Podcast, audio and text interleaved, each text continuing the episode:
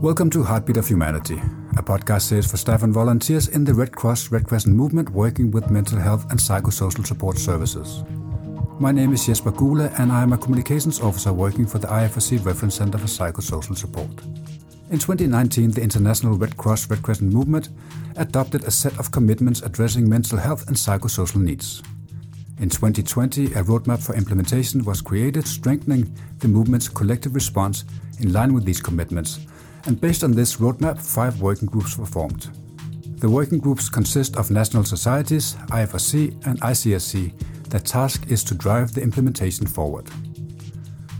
Today we will talk about Working Group 1, which is focusing on guaranteeing a basic level of psychosocial support and integrate MHPSS across sectors. To do this, I have two guests in the studio, and this podcast might be a little confusing because both my guests are named Sarah. On my right is Sarah Davidson, Head of Psychosocial and Mental Health at British Red Cross and co lead of Working Group 1. Welcome to the podcast. Thank you. And on my left is Sarah Harrison, Technical Team Lead in the IFRC Psychosocial Center and the other co lead of Working Group 1. And welcome to you too, Sarah. Hello. So let me start by asking guarantee a basic level of psychosocial support and integrate MHPSS across sectors. That's a very broad title. Sarah, can you explain what's behind this title? Yes, of course. Well, first of all, um, what's really important to understand is what the basic level of psychosocial support means, which is really around good communication skills. So, being able to listen with empathy and being able to speak effectively, but also being able to look after yourself. And that's really important in terms of um, delivering services, forming connections with others, but also ensuring our own resilience. What what does it mean to um, guarantee a basic level of psychosocial support and integrate MHPSS across sectors? So, we think and know from all of the evidence that integrating mental health and psychosocial support um, is really important to people's well-being, to their res- to their resilience, but it also amplifies all of the activities that the movement does. For example, in emergency responses, we know that can help people to get through the difficulties in the short, medium, and long term. But it also helps the staff and volunteers who are delivering those services to feel stronger and able to better cope with their own. Um, challenges that they face and some of the, the issues. Mental health and psychosocial is organised in a kind of hierarchical way. So, right at the top, there's the very specialist ways of delivering mental health and psychosocial, usually by specialists like psychologists, psychiatrists. But this working group is focused on the bottom of that pyramid. So, basic psychosocial support, which is around the communication skills um, and self care skills that people need to deliver all the services that the movement is involved with. Sorry for interrupting. My name is Veronika Dietz. I'm a project assistant at the IFRC Reference Center for Psychosocial Support. Throughout the podcast, you will hear the Sarahs saying MHPSS framework or the bottom of the pyramid. What they are referring to is the movement's MHPSS framework, which is represented as a pyramid. The pyramid outlines different types of MHPSS services which are required to address the needs of individuals, families, and communities in all contexts. So imagine a pyramid with four different layers. The higher up in the pyramid the intervention is located, the more formal the level of training and supervision must be. Activities lower down in the pyramid are usually targeted at broader populations. The bottom and widest layer of the pyramid is basic psychological support. This is the area which Working Group 1 is focusing on.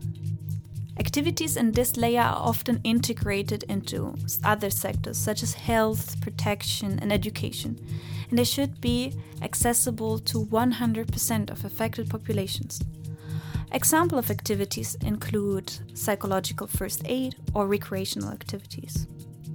In contrast, the top of the pyramid includes specialized mental health care. This refers to clinical care and treatment for individuals with chronic mental health conditions and for people suffering severe distress that affects their ability to cope in their daily lives. The pyramid model sits within a protective environment, so imagine the pyramid within a circle. All activities should happen within. This includes promoting access to rights under international law and ensuring that humanitarian and psychosocial support activities do no harm. You can find more information about the pyramid on the PS Center homepage, and we'll leave a link in the show notes. So it seems to me that psychosocial support is very important for the Red Cross Red Crescent movement. So, Sarah, why isn't there basic psychosocial support across the movement already? So why is it not already existing? Yes. And yeah, I think in it does exist, particularly within some national societies, and some do it very, very strongly, um, and and have a, a huge departments or have big units set up for it. And other national societies are just beginning in this area and maybe maybe have less resources or actually have less auxiliary role mandate from their national authorities, their national governments, and to be much more inclusive of the diversity in the movement, we've said okay, the absolute basic minimum. Um, this is what we expect all national societies, IFRC and ICRC, to be able to do. You can do much more than that. You can have much bigger programs later on, um, but you need to get the basics right first of all. So for some national societies, this is a very new area. Um, some might already be doing it, but might not have known to label it as basic psychosocial support. They might put it under a different category. So, for example, a lot of national societies do first aid they provide it, they do trainings on it, and then the volunteers go out and provide it. But you can also integrate basic psychosocial support, the communication skills that Sarah was referring to. You can include that within your first aid provision as a national society, and then you're automatically actually providing basic psychosocial support whilst you're doing first aid. And for some national societies, they don't realise this. It might be regarded as this very separate technical area that they have to bring in psychologists or psychiatrists to do. So our group is very much saying to them, actually, you don't. What what you can what um, with with the skills that you have and with the communication skills and the resilience and self care, if you can master that, you can actually implement that in a lot of other sectors within your national society. So you talked before, Sarah, about this being the bottom of the pyramid. And I assume that a lot of staff and volunteers will be interested in how you can integrate basic psychosocial support in their programs. Can you give other examples of basic psychosocial support activities? Absolutely. So, Sarah was saying um, it's really important within first aid, for example, by being able to build the trust with people who are injured, finding out what their um, experiences have been, what their history is, what's the matter, and building that level of empathy, respect, and trust so that you can find out how best to help them. So, what the working group has done is put together um, a menu of resources, none of which take longer than an hour to study. Most of them are online, so between half an hour and an hour, um, where people can find out about how to most effectively communicate. So, build those um, trusting relationships, and at the same time, being able to listen with empathy, so um, to promote dignity and respect, and simultaneously being able to think about their own needs. So, ways of protecting themselves when they are, for example, in emergency situations or listening to content that is highly distressing. Um, another example of basic psychosocial support might be giving news. Um, maybe someone has been found, a family member, through restoring family links. Perhaps it's um, news of um, something that has happened or facilitating social support, which again, there's huge amounts of research that social support really facilitates not just individuals' resilience, but communities' resilience as well. So all of those things are underpinned by basic psychosocial support, and that's what we want to get into every single different activity across the movement. And can you explain to me, uh, Sarah, what Yeah. difference does it make for a national society to have uh, an MHPSS focal point? Yes, very good question.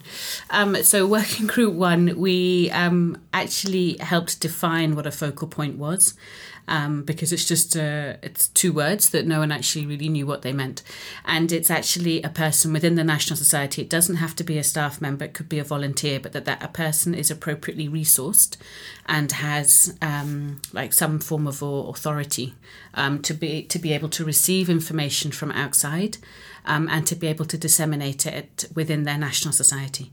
And so, when I say receiving information from outside, for example, it means being able to take part in working groups. It could be working group one, or it could be some of the others within the roadmap.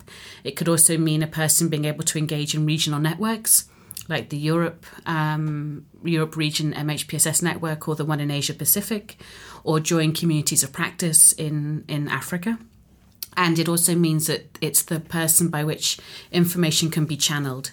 So if we are sending out training material or um, information leaflets, or if um, we want to invite them for further trainings or to take part in conferences and events, that person can receive those emails. It might not be them attending all the events, but at least they are receiving them, they're on the relevant mailing lists, and they're actually then better connected to what's going on within the movement.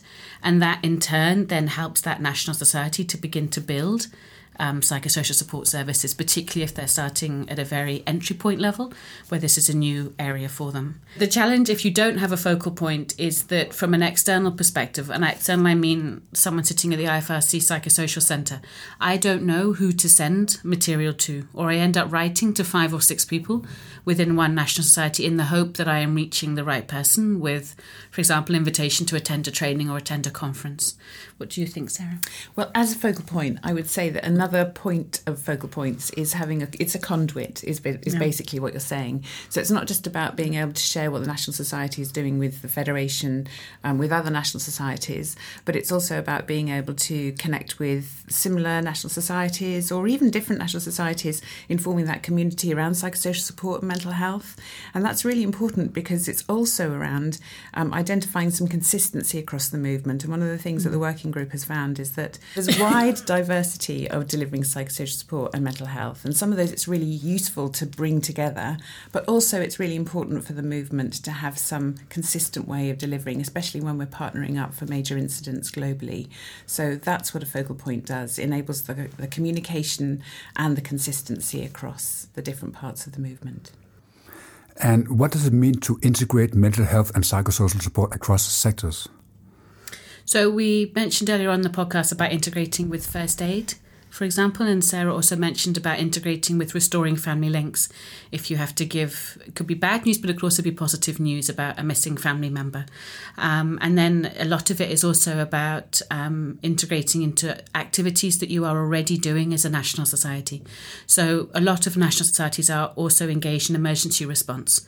Whatever emergency that is in the country, it could be something like a road traffic accident, but it could also be very big ones like a terrorist attack or a huge flooding happening, um, or a, a, larger scale conflict. So it um, it's very much about training up the staff in other sectors and giving them the skills and the awareness of basic psychosocial support. So when they are interfacing with the public in their role as a water engineer or the search and rescue team, um, that they actually know how to have that that empathetic communication with a person in distress in front of them in most cases.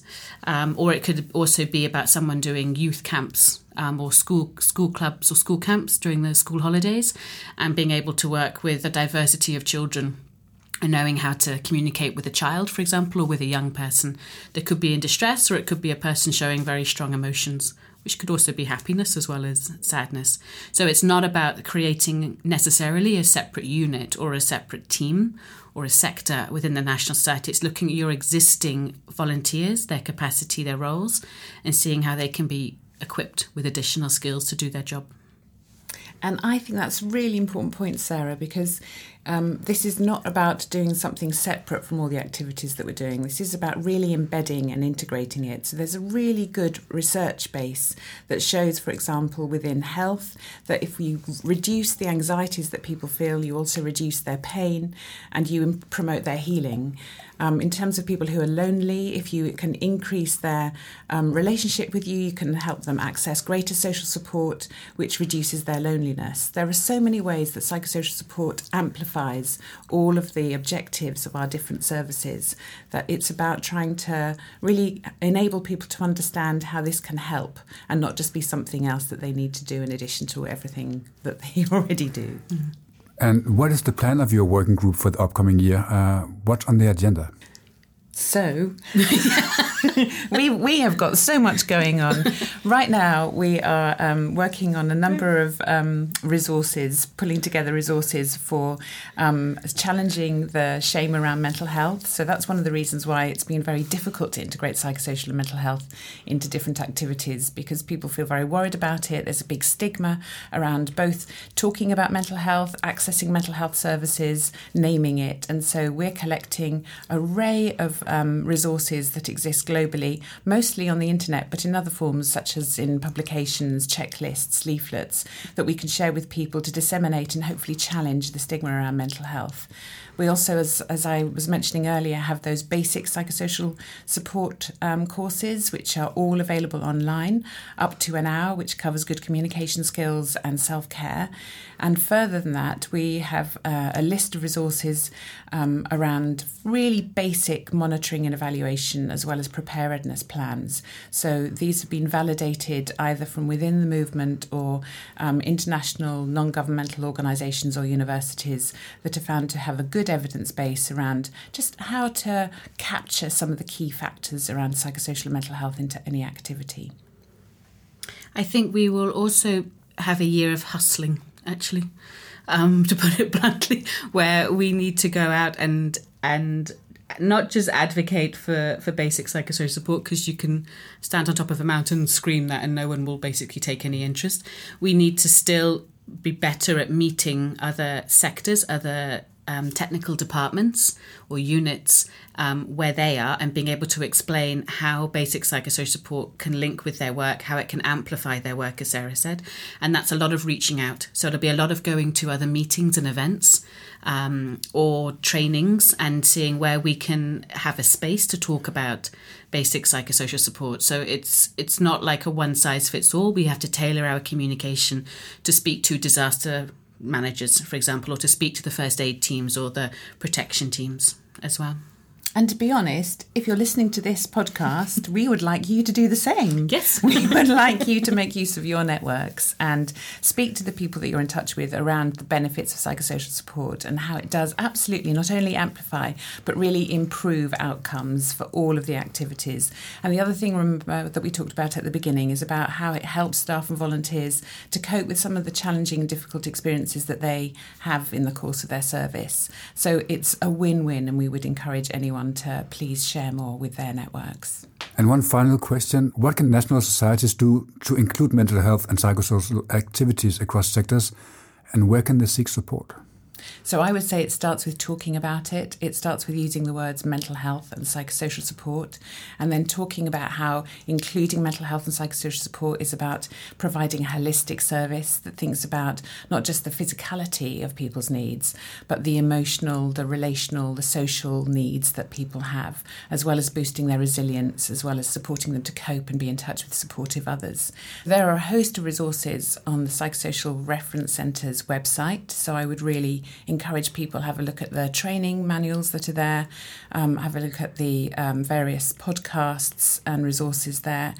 Um, MH, MHPSS.net also have some excellent resources at different levels. Really encourage people to look at that. And then um, have a look at different national societies' web pages because they similarly have got different resources that they've adapted for different contexts. So if you're frequent, frequently working with a different um, national society, maybe in a similar context, check out what they have. And I think that that kind of sharing will really enable more understanding and hopefully more integration. I would also add that join the working groups as well, because whilst they're um, a forum with kind of pieces of work that we do, it's also an opportunity for peer exchange.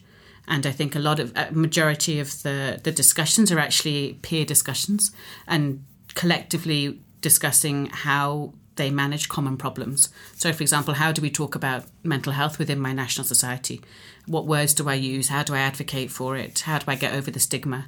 And also link up with the networks, the regional networks um, where they exist. So, in Asia Pacific, Africa, and Europe in particular, um, actually, and in MENA. Um, because in those networks, you will meet your counterparts in other national societies and you will see actually that they're potentially struggling with the same things or they've actually already passed through it and have got advice that in a national society in a similar context to your own.